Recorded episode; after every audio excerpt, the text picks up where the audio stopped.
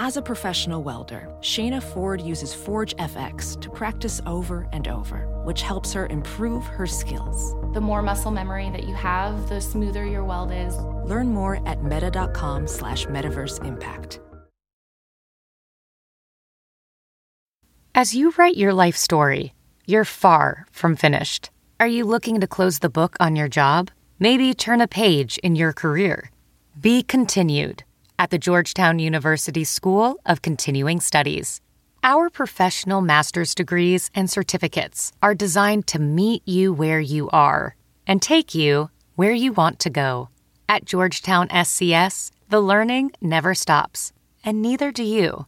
Write your next chapter. Be continued at scs.georgetown.edu slash podcast. This is the John Fugelsang Podcast. It's a pleasure to be with you. Chris Houselt's our executive producer in South Carolina. Thea Harper, our associate producer in Brooklyn. Let's dive into it. I was all set to begin this one with a rant. Uh, I had a very simple idea. It was a very, very simple title. I, I already had it, and it was going to be called John Roberts Resign that was it. It was very simple. I, I knew all day what I wanted to begin the show ranting about. But it turns out Merrick Garland read all your tweets. uh, for everyone listening on the John Fugelsang podcast, the SiriusXM app, SiriusXM on demand, thank you guys very much. You're always welcome to call us when we're live at night at 866 997 GRIT. For everyone listening live, We'll be wanting your thoughts on this. And by the way, we do read everything you write to the Facebook page and on my website, so thank you for that. But Merrick Garland read your tweets. Merrick Garland has been listening to this show every night and has heard your frustration.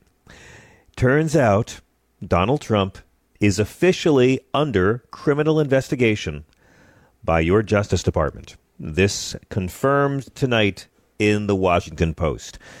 And the timing's fascinating considering this is coming the same, let me check, yes, the same day Merrick Garland's sit down interview with Lester Holt is airing on NBC.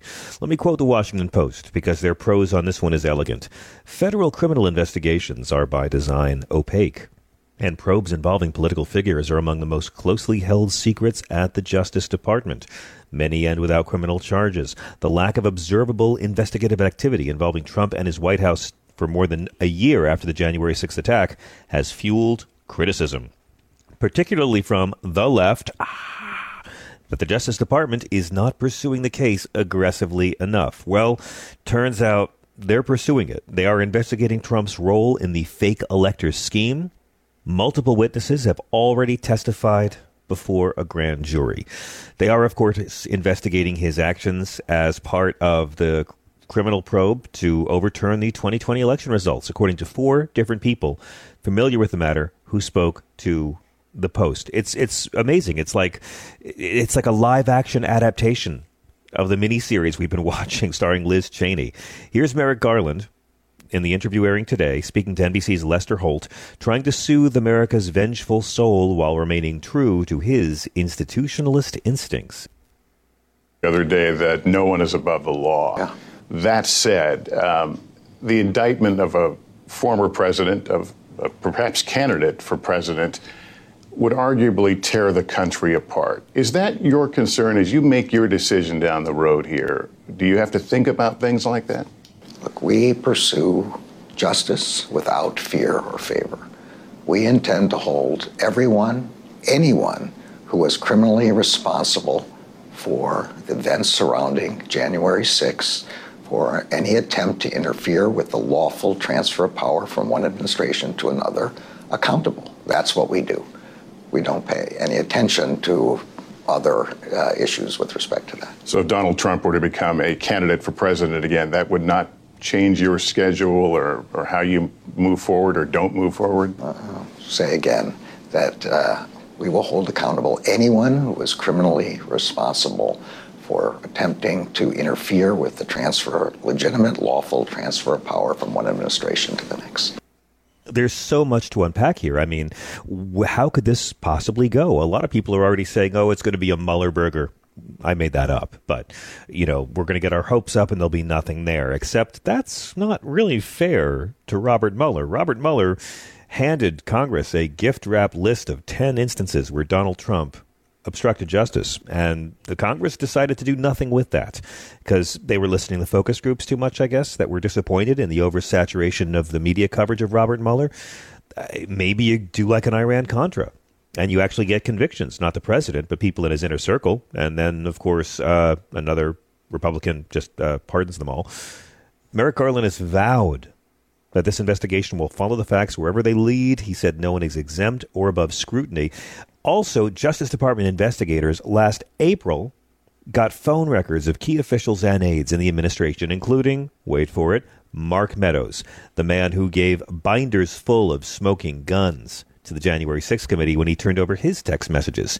And then he realized what he had done and tried to sue them.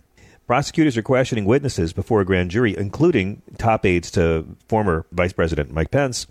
And they've been asking in recent days about conversations with Trump and his lawyers and others in the circle who were trying this scheme to defraud the American people, to obstruct Congress, to substitute Trump lackeys for certified electors from some states that Joe Biden won. Now, they've asked for hours of detailed questions about meetings uh, Trump had in December of 2020, even the crazy one, in January 2021. The nonstop pressure campaign of, on Pence, we've all learned about to overturn the election.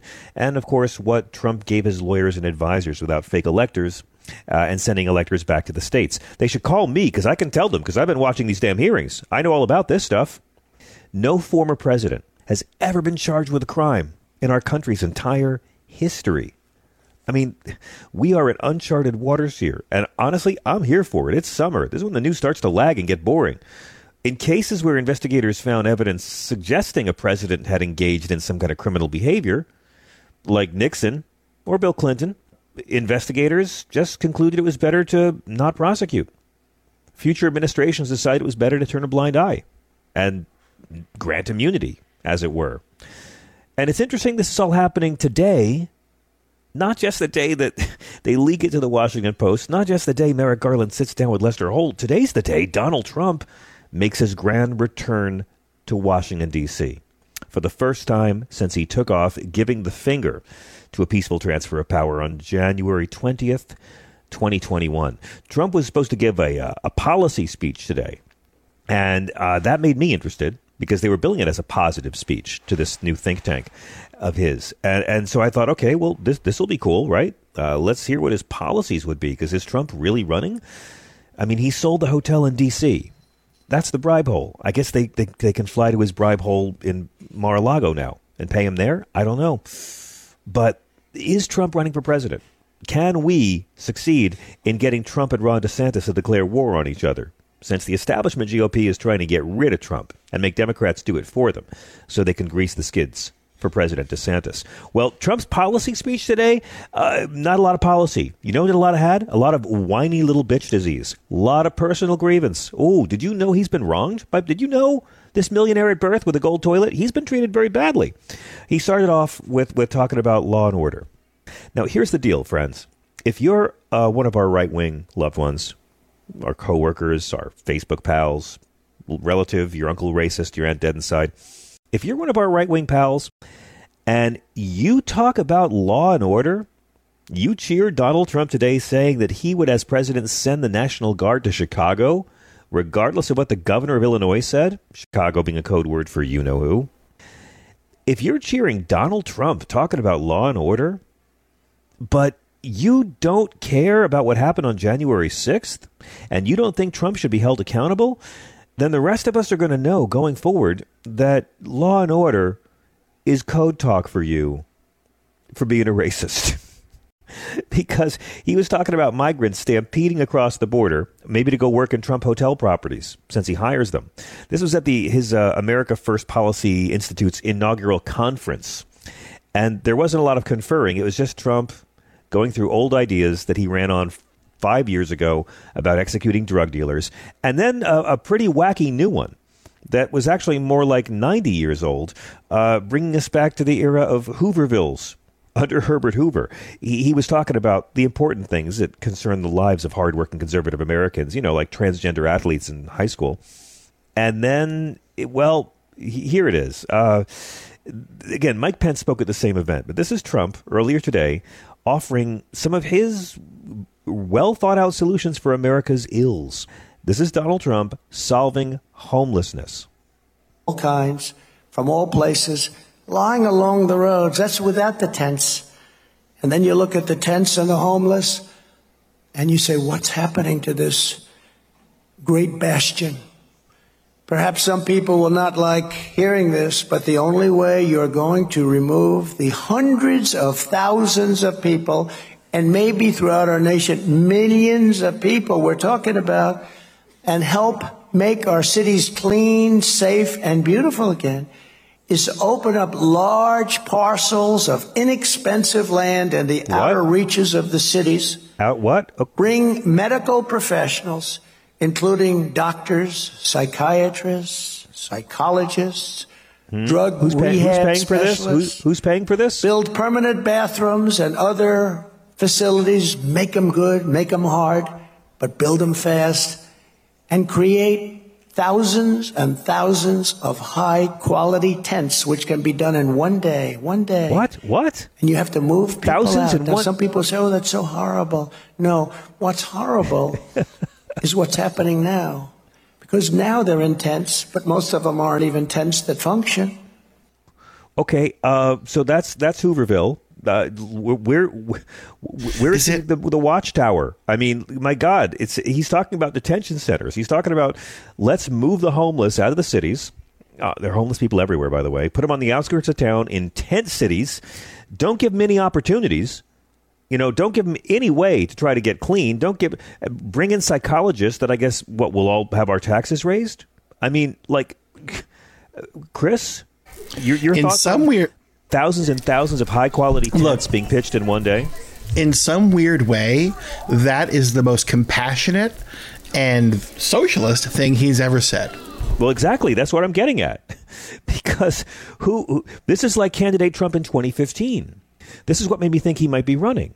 Because remember, Donald Trump was all about single payer health care when he was running against those other Republicans, against Jeb Bush back in 2015.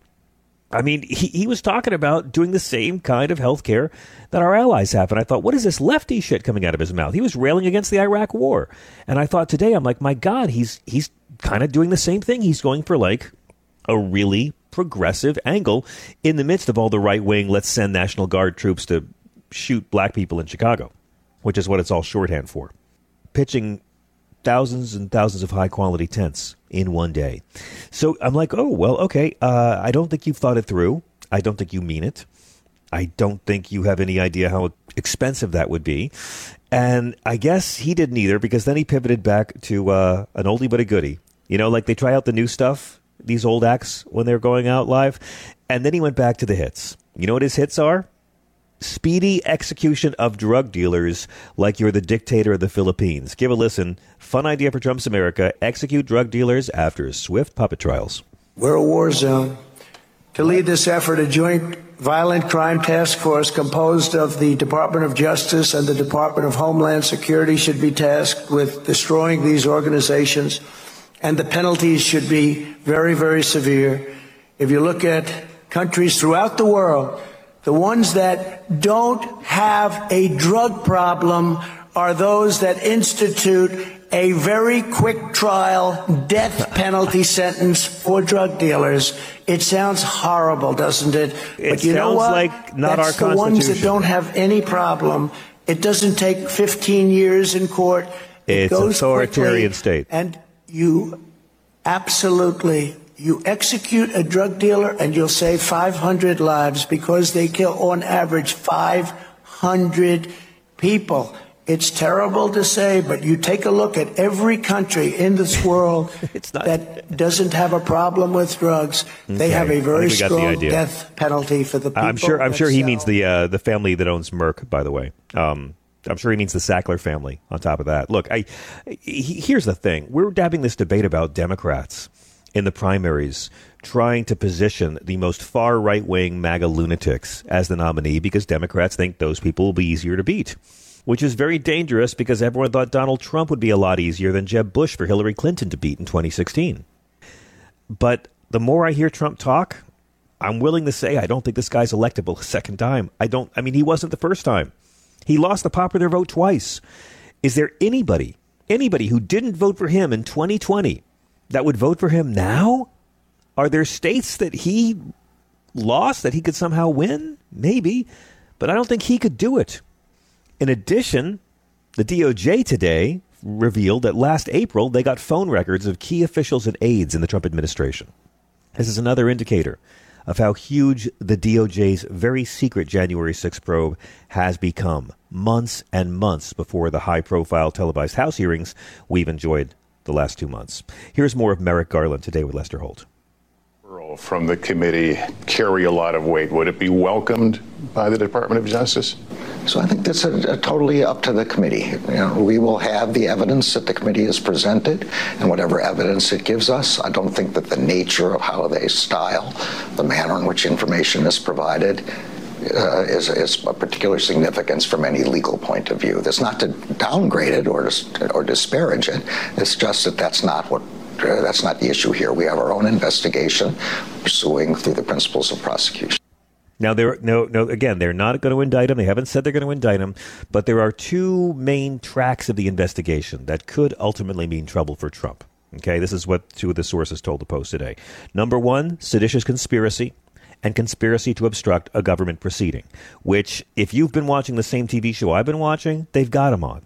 These are the same charges filed against the guys in the Proud Boys, Stewart Rhodes and Enrique Tarrio, who never even breached the Capitol. But they were uh, allegedly involved in planning that day's events seditious conspiracy and conspiracy to obstruct a government proceeding. Now we're understanding more and more why they wanted to prosecute these Proud Boys members before they ever went after Trump. And the other possible tack they could use to investigate Trump is potential fraud with the false elector schemes, or the pressure that Trump and his lackeys put on the DOJ to falsely claim the election was rigged because they did. Let's not forget one of the most gripping and bizarre parts of all the testimony we've heard. December 27, 2020, Trump told acting Attorney General Jeff Rosen he wanted his DOJ to say there was significant election fraud. And he said, if you don't do it, I'll fire you and I'll replace you with what's his face, uh, uh, Clark. And Rosen told Trump, we can't flip a switch and change the election. Trump said, I don't expect you to do that. Just say the election was corrupt and leave the rest to me and the Republican congressman. Remember that? Just say it was corrupt and leave the rest to me. So, this is what we're looking at right now. A lot of evidence today that Merrick Garland and the DOJ have been investigating this much more deeply and broadly than any of us knew. Although many of us have hoped, many of us have suspected. And it's way too soon to get excited. A lot of people said to me today already when Trump has done his first year in jail, then I'll agree. But it's about the accountability. I don't care if Trump goes to jail or not. I really don't. I don't need to see Trump in jail. I'd rather see Matt Gaetz in jail, to be honest with you. I, I don't want Trump appointing judges anymore. That's what I want. I want the Democrats to be able to use Trump against DeSantis to stop the GOP from appointing more Supreme Court justices. But I think Merrick Garland's been reading your tweets. I think he's been reading the press, and I think he's gotten sick of all the critiques he's heard from people on the left and the center. I mean, the April timeframe totally tracks with when the DOJ first asked for the January 6 committee's transcripts. They've been doing this long before these hearings ever began, my friends. It's already politically dangerous. I know it's third rail. I know it could split the country apart. This guy, this former president, is still integral to the future of his party. He's gone through a lot of investigations. He went through two impeachments. But as you heard earlier, he's just setting donor money on fire.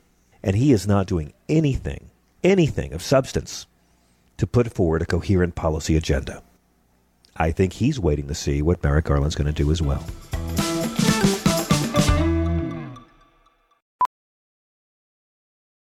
Professional welder Shayna Ford used VR training developed by ForgeFX to hone her skills as a welder. The more time that you spend practicing it, that's what separates a good welder from a great welder. VR training can help students like Shayna repeatedly practice specific skills Virtual reality definitely helps because the more muscle memory that you have, the smoother your weld is.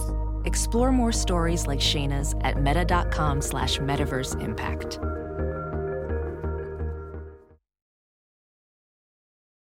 Look around. You can find cars like these on AutoTrader, like that car riding your tail.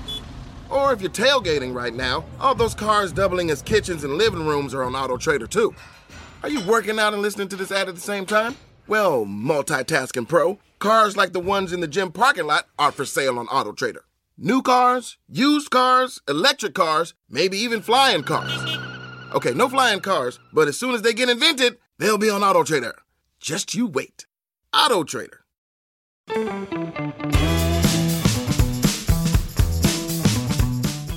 Welcome back. Reverend Barry Lynn is one of our favorite guests. I've had the pleasure of working with this gentleman several times. He is an ordained minister in the United Church of Christ, and you might know him from your TV for his years as the executive director for Americans United for the Separation of Church and State. You also might have watched him on TV over the years, like I did on PBS NewsHour, Nightline, 60 Minutes, even The O'Reilly Factor. Maybe you've read his stuff in the LA Times or the Wall Street Journal. We are so pleased to welcome Reverend Barry Lynn back to our show. Hello, Barry. Hello, John. Uh, I was dying to talk to you ever since we found out that uh, congressional Republicans don't think you really need access to birth control. And this is one of my favorite topics in the world, Reverend. Um, it always amazes me how you can read the Bible uh, or, or not read the Bible and just assume that somehow it's against birth control because the popes have said that for quite a while.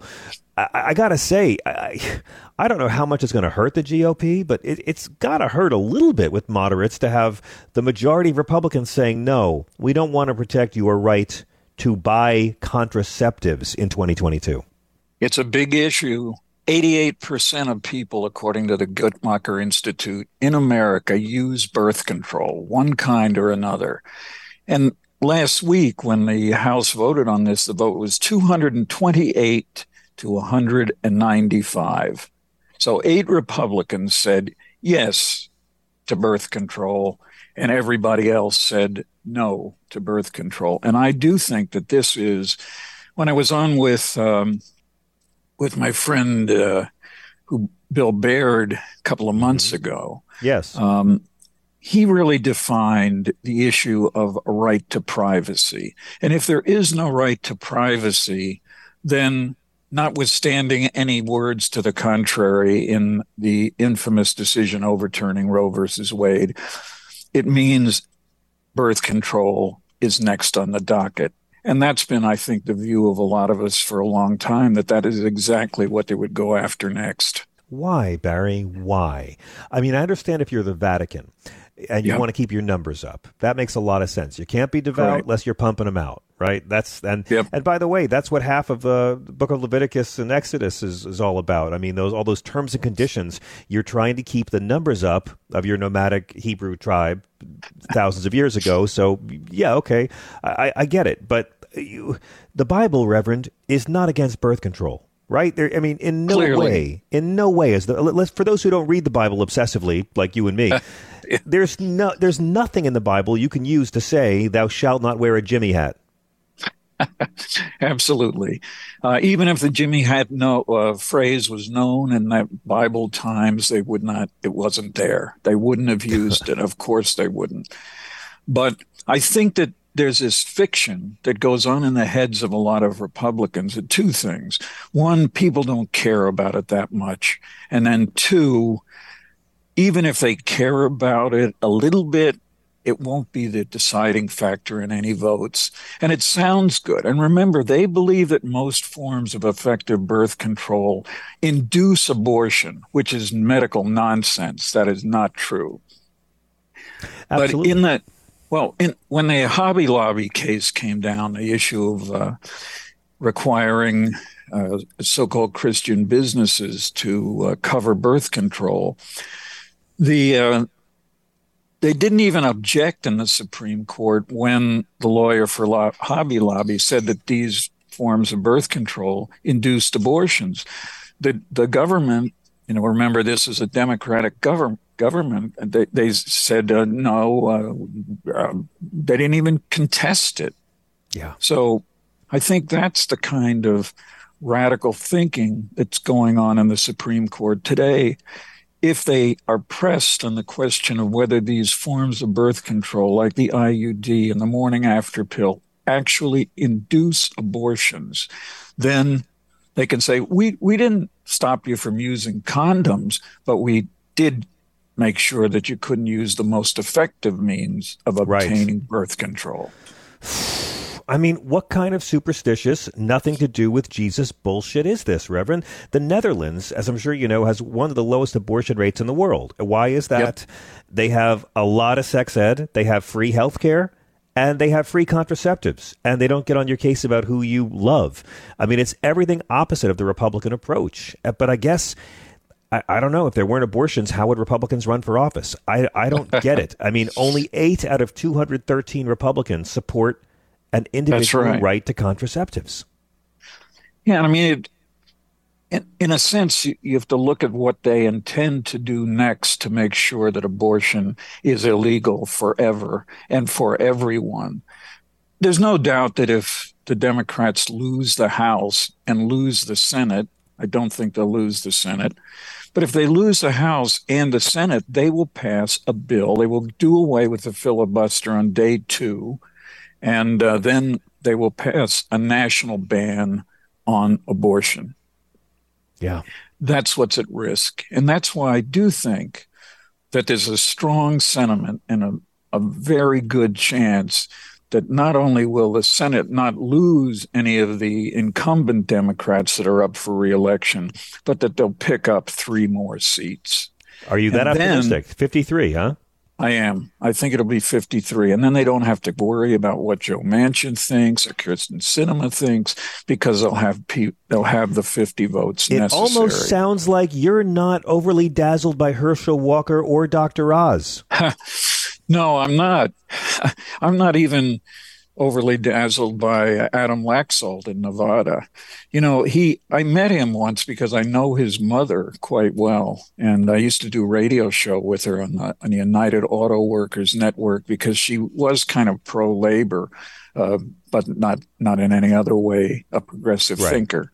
Right. But but you know he's he's a nice guy and all that, but I don't think that Catherine Castro Maestro is in deep trouble. And I looked at the polls a couple days ago. They just don't look that bad for her. Hmm. Up here so, in Massachusetts, where I am, of course, I get a lot of media from Maggie Hassan in New Hampshire. Right. And once, uh, once uh, John Sununu's son, the governor of uh, of New Hampshire, decided not to run, that eliminated the most effective candidate against Maggie Hassan. I think she's going to prevail. I don't think you can defeat in Arizona. You can't defeat Mark Kelly. He's got too much of a good story. He's he yeah. not only is an astronaut, of course, he's the husband of Gabby Giffords, who was he's got the money too, which is what assassination, I mean, and he's got, got the money, which money. matters in our political culture. Yeah, and does. then you like you like John Fetterman for uh, for Pennsylvania. Yeah, I do. I mean, I think that he recovered from this stroke very, very well. He's back campaigning now, and he's campaigning very effectively. He's got very good ads. It, but he's, he's not. People, is he? He's not out campaigning yet, is he? He's he's you know doing. I believe really he's smart I, campaigning. I think he's I think he started last week actually okay. physically campaigning again. Okay, okay, I, I even know. Okay, I thought I thought he was waiting until next month to do that. I could be mistaken, but that's great. Um, I, I, I love Fetterman a lot. You seem very optimistic. It does seem pretty bleak for the House, but I've talked to more and more Democrats who are really, really hopeful. It just seems like everything else, Reverend. It all is going to come down to non Republican turnout. If a lot of people show up to vote, you will see a Democratic Senate. If no one shows up to vote, you will see the GOP taking the House and the Senate. Yeah, there is a very bad poll out just a few days ago about young voters, 18 to 29. Um, a very small percentage of them, under half, say that they will vote in the midterm elections. That's the kind of problem that we're yeah. going to have. And I'd like to think we've got a, many months before November that those younger voters are going to come out and say, wait a minute, I don't want all of my rights eliminated. I maybe I should go and cast a vote. And in many states, you can still cast a mail in ballot, even though the Republicans are trying very diff- to make that very, very difficult. Oh, yeah. Reverend, uh, I began the show talking about the uh, leak to the Washington Post today, the article that uh, multiple sources have confirmed that a criminal inquiry into Donald Trump is in progress already. What do you think about this? Uh, uh, people are already being despondent and saying it won't go anywhere. We already had one caller who said, you know what, it's probably easier to prosecute him under state law than it ever would be under federal law. What do you think of the news and, and the timing that Merrick Garland would announce this probe is underway after months yeah, and I, months of secrecy?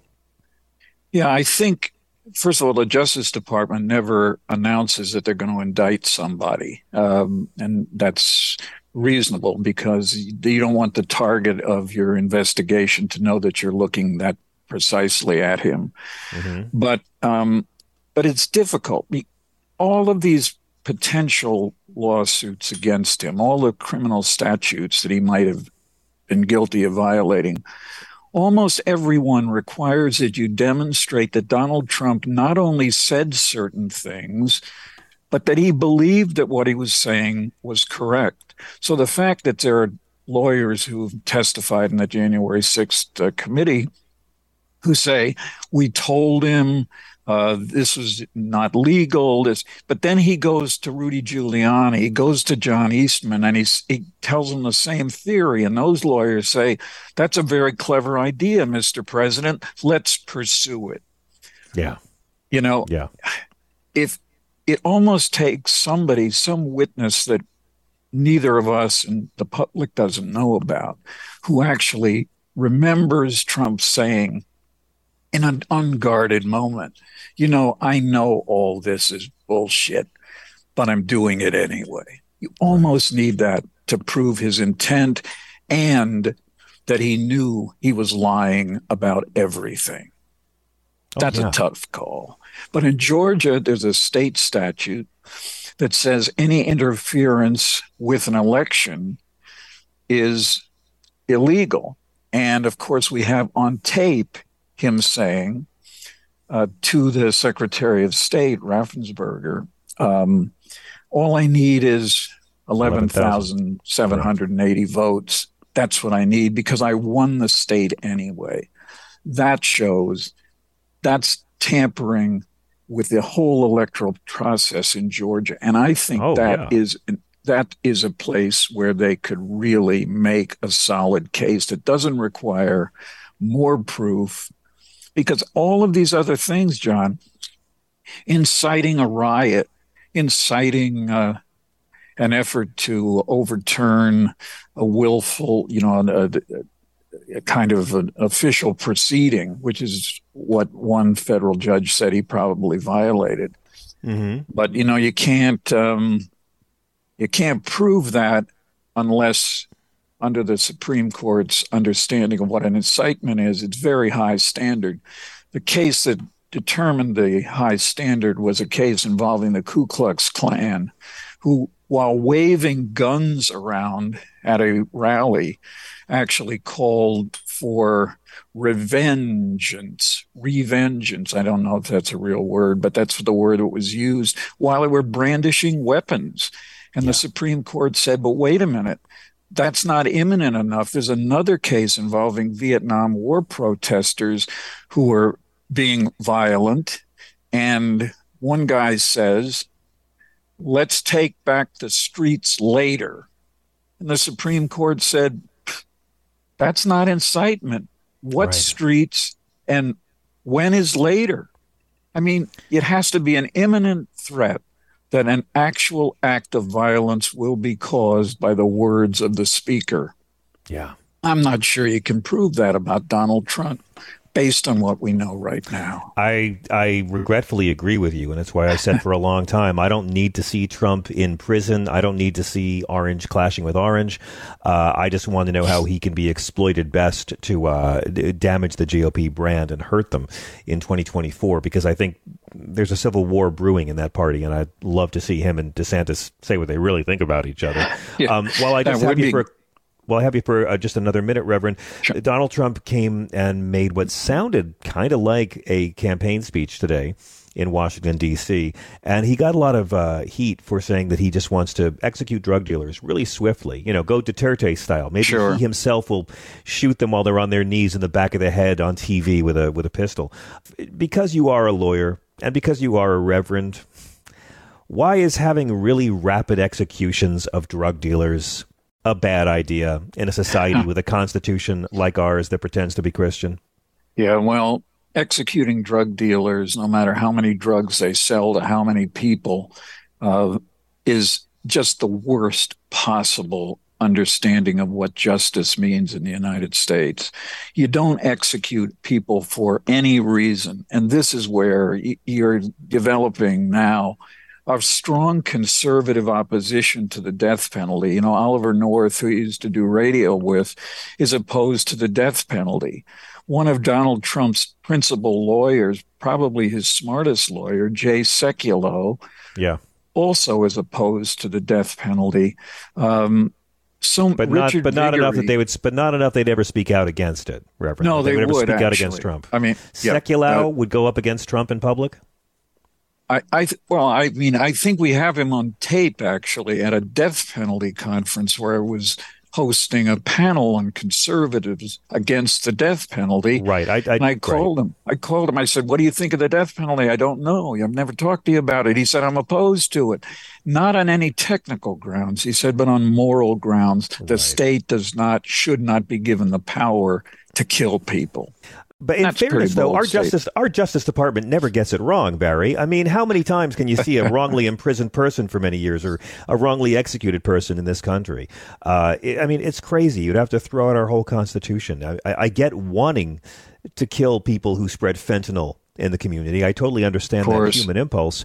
But you know, if you're going to start killing drug dealers, why do I think they don't mean the kind of drug dealers?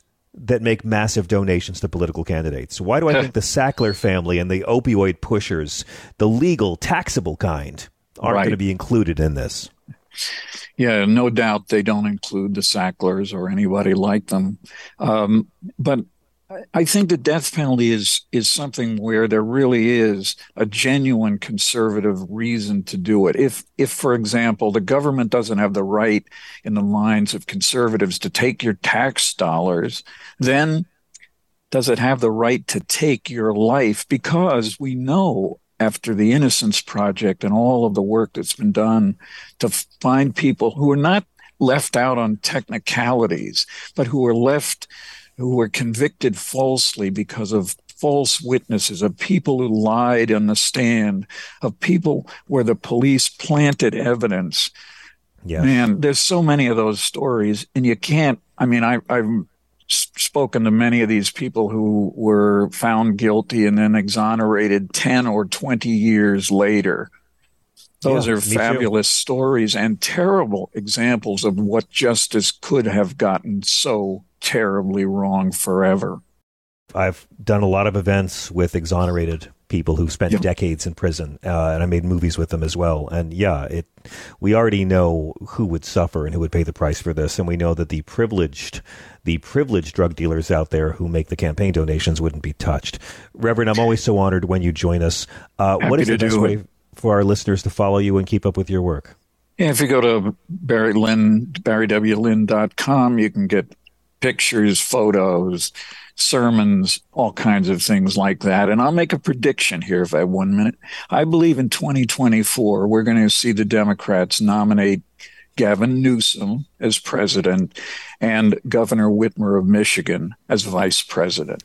You heard Yeah, it here it's- first. It's a pretty compelling argument. I've been thinking it more and more after the last couple of ads Newsom has put out. You got Reverend, it. thank you so much for joining us. It's Thank always a great honor. My best to your wife. We got to take a quick break. When we come back, it's going to be your questions and your calls and your jokes and your surly threats. We're going to be talking about everything when we come back.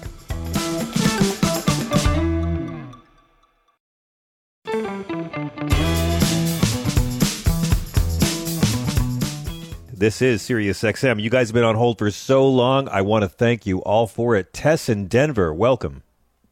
Hi, Tess. Hey, John, how, how's Hey. it going? Great. How are you? long time no talk. It's great to to be on, and thanks for uh, for having me here. Uh, I was wondering if we'd be hearing from. I, mean, I was wondering if we would hear from you after uh, what happened. You guys have always been really good about police abuse in uh, in Denver, and after what happened last week, my God, it was a story Uh, that made national headlines for about a day and a half. Yeah, it uh well it goes it the complexity because we you know attend regular city council and uh one of the you should there's a city councilwoman in Denver uh her name's Candi CdeBaca and she is a uh truly a uh a fighter for justice and she's just about the only council person who um is really addressing some of this stuff so it's kind of her against the rest of them but Well, for those who Uh, don't know, I mean, uh, listen, I understand how multiple cops every now and then will just have to shoot uh, uh, an unarmed man. Uh, he was unarmed, right? No, he was armed. Was he armed or unarmed? This guy. He, there was they had gotten a tip that he was that he that someone had seen a firearm, and so Okay. um, that's what they were you know responding to allegedly. Um, now, but but it wasn't just one cop; it was multiple cops, right? And they just fired into Yes, a crowd. Yep, Okay, and shot six people. Um, six and the- people got hit by bullets. Now, what, would this be considered a mass shooting? Thank you. I mean, I think anything over two, right, or something is a, is Yes. considered a mass shooting. Uh, Six and- people shot in the same incident. Yeah, that's pretty mass. Yeah, pretty mass. Uh, and people who were just out for the, you know, like uh, on a, you know, like at the bars and stuff, like downtown. Yeah. Like, I mean, it was just you could anybody. It could have been anybody. If in, and they shot the, the, guy. w- The guy was running away, right? He was shot in the back, but they also managed to shoot five other people. well, no, I think that I think that there were six innocent people plus the guy. Is from oh my God. Okay. Okay. So, but the most, the most, in my opinion, one of the most troubling details is that uh, they there was one interview done with one of the victims who was shot, and she explained that uh, she didn't even know she had been shot by Denver police until she heard it on the news. Even though the police had already, previous prior to her learning this, had come to the hospital and interviewed her, from like in regards to the case, and just never mentioned that sh- she was shot by the police and not They by never told her. anyone else. Yeah. Amazing. So they they opened fire into a crowd. They they shot six people plus the guy they shot in the back who was running away, and they obfuscated the truth. and they never said they haven't said sorry.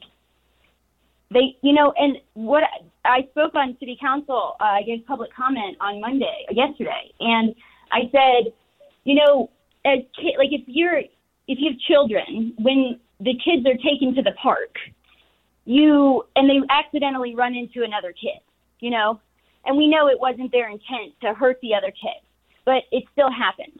What do we teach our kids to do? They you teach them to say sorry. Yeah. And that isn't necessarily an you know admitting in like a guilt of intentionally wanting you know doing that, but you still that's still what the what you do. I mean, so where are we as a society when we don't hold the same expectations of our police? Yeah. Like, and by the way, the, the one know, they what is- shot was the, the guy they shot in the back was 21.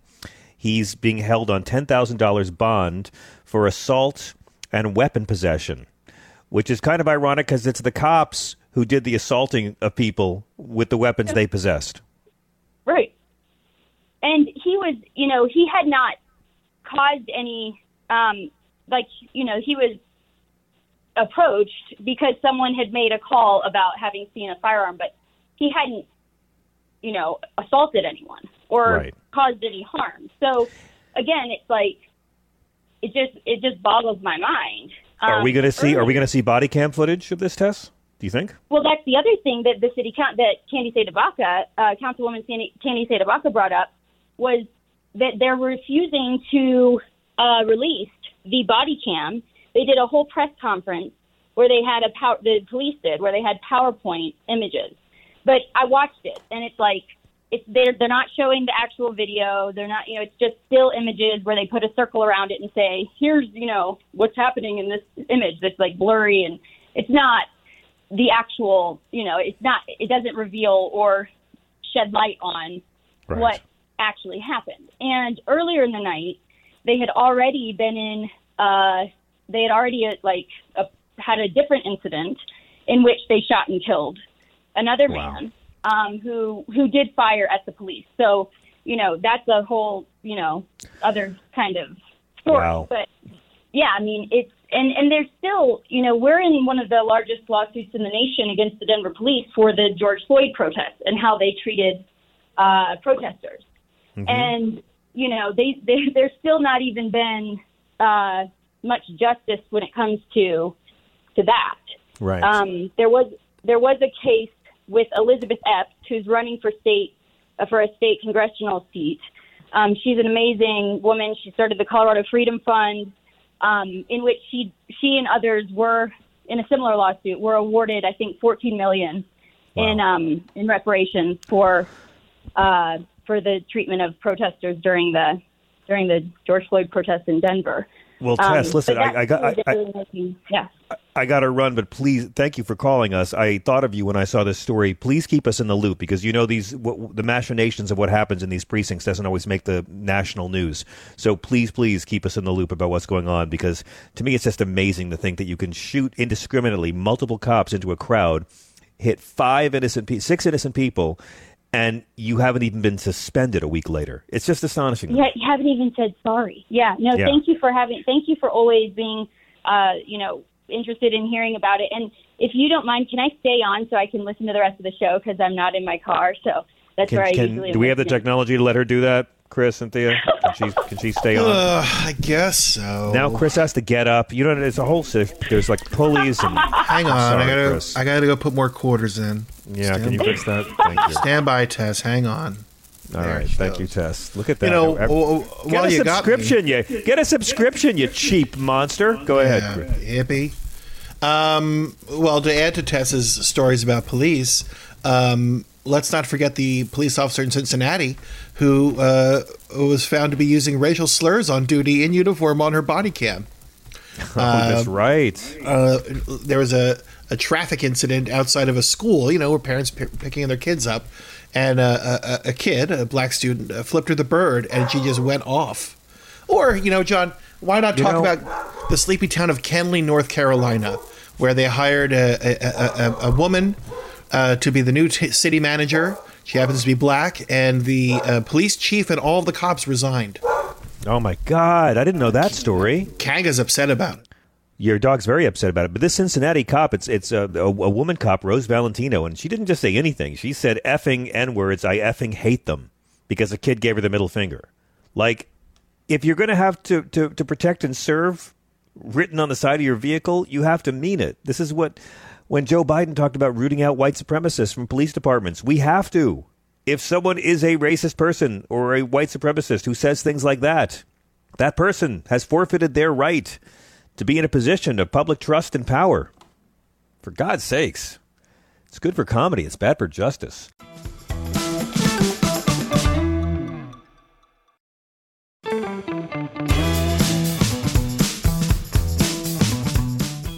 Y'all are feisty tonight. Linda in Iowa, how are you?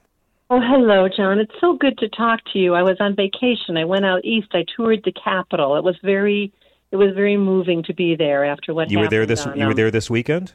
Um, no, I the last I was actually there on July twelfth, the Oh, day okay. they were having one of the hearings. I see. I was in I was in DC this last weekend. So I oh, hope you I know you were. hope you enjoyed your visit to our nation's capital. I did. But listen, John, the reason I'm calling, and I haven't been listening to national news, I don't know if this got any press at all nationally, but we had a shooting at Maquoketa Cave State Park here in Iowa. It's horrible. About heard 40. about it. You did hear about it. And This is the fa- the family? yes, it was um, mom and dad in their early 40s, six year old daughter, and a nine year old boy survived. And um, what's just so horrible is that the shooter was camping with his family. They were visiting from Nebraska, and you know they had heard they had heard the shots, and then officers came in and they said to this this one camper, "Go and look for your 16 year old son because he's he's out jogging." So she needed to get him, and she heard the parents of the shooter calling his name out loud because they didn't know where he was. And then they found, of course, he had committed suicide. And the, So his horrible. parents right now, they just they don't know what to think. They're what they're trying to tell themselves now is that he was trying to defend that family, and then someone else had shot him. But that's not the way that it happened. No, my And- understanding is that the, the suspect who was 23 shot himself. The, the body Yes, of he uh, did. Yeah. He did. His parents can't accept that. Oh, I see. Yeah, his parents are having a hard time accepting that. It's horrible. Um, no, did, was did this person just fire directly into their camping tent? Is that what happened? I, Because it's I I think that's see that nothing has really come out on specifics, but I think that's what happened. You know, and um they the parents said well they had brought that gun. They just can't conceive that their son had had done this. So like it's just like, well what happened? Was he angry at his parents and decided that he was just going to take himself out and someone else with him? I mean, so much mental health stuff goes unaddressed in our country. Yeah, and so much, so much letting people with mental health problems, particularly young men. This one was 23 years old, the alleged shooter. Uh, The fact that he was able to get a gun so easily is what disturbs me more than anything. But this is just awful. It's a, a mother and a father and the daughter, and the nine-year-old boy survived, and now that nine-year-old boy has lost his entire family, and we're probably never going to know why because this Yeah. disturbed 23-year-old had easy access to a gun and was able to do it. This is America. Yeah. It doesn't happen in other countries. Right, exactly, John, exactly. I just wanted to, um, and also I wanted to thank you for talking about the book of Revelation with your previous caller. I was raised Lutheran and I had a born again experience. And I really had to be careful because I'll tell you what, that end of the end times business, that theology, that can really be very destructive. It's a cult, and it, it's like a drug people get high on, this end of the world shit. And somehow everyone's going to die except me and my club because I believe this. And the word rapture doesn't even appear in the Bible. It was coined in the 1800s in England. And it's these people who get drunk on their own self importance. And i again, it's just the, it's the problem with religion. You know, you get so distracted by how I'm going to be in the front of the congregation, how I'm better than everyone else.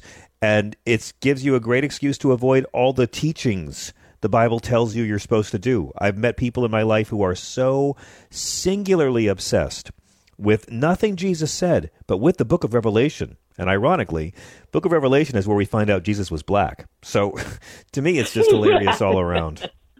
Well, it was really interesting because um, in my my Lutheran high school church group, we had a couple of sisters, twin sisters. I mean, they were they were teachers. They they were born again, and they got this majority of this youth group to go out to this community chapel Bible college in Seattle, Washington.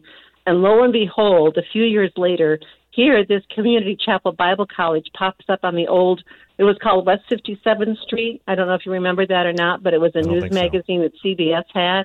Okay. Thought, Oh, yes, oh, thank God yes. I didn't go along with them. I remember. I do remember that. We got to hit a break, but Linda, I thank you so much for calling, and I'm glad you got home safely. Thank you for joining us this evening. This is Progress.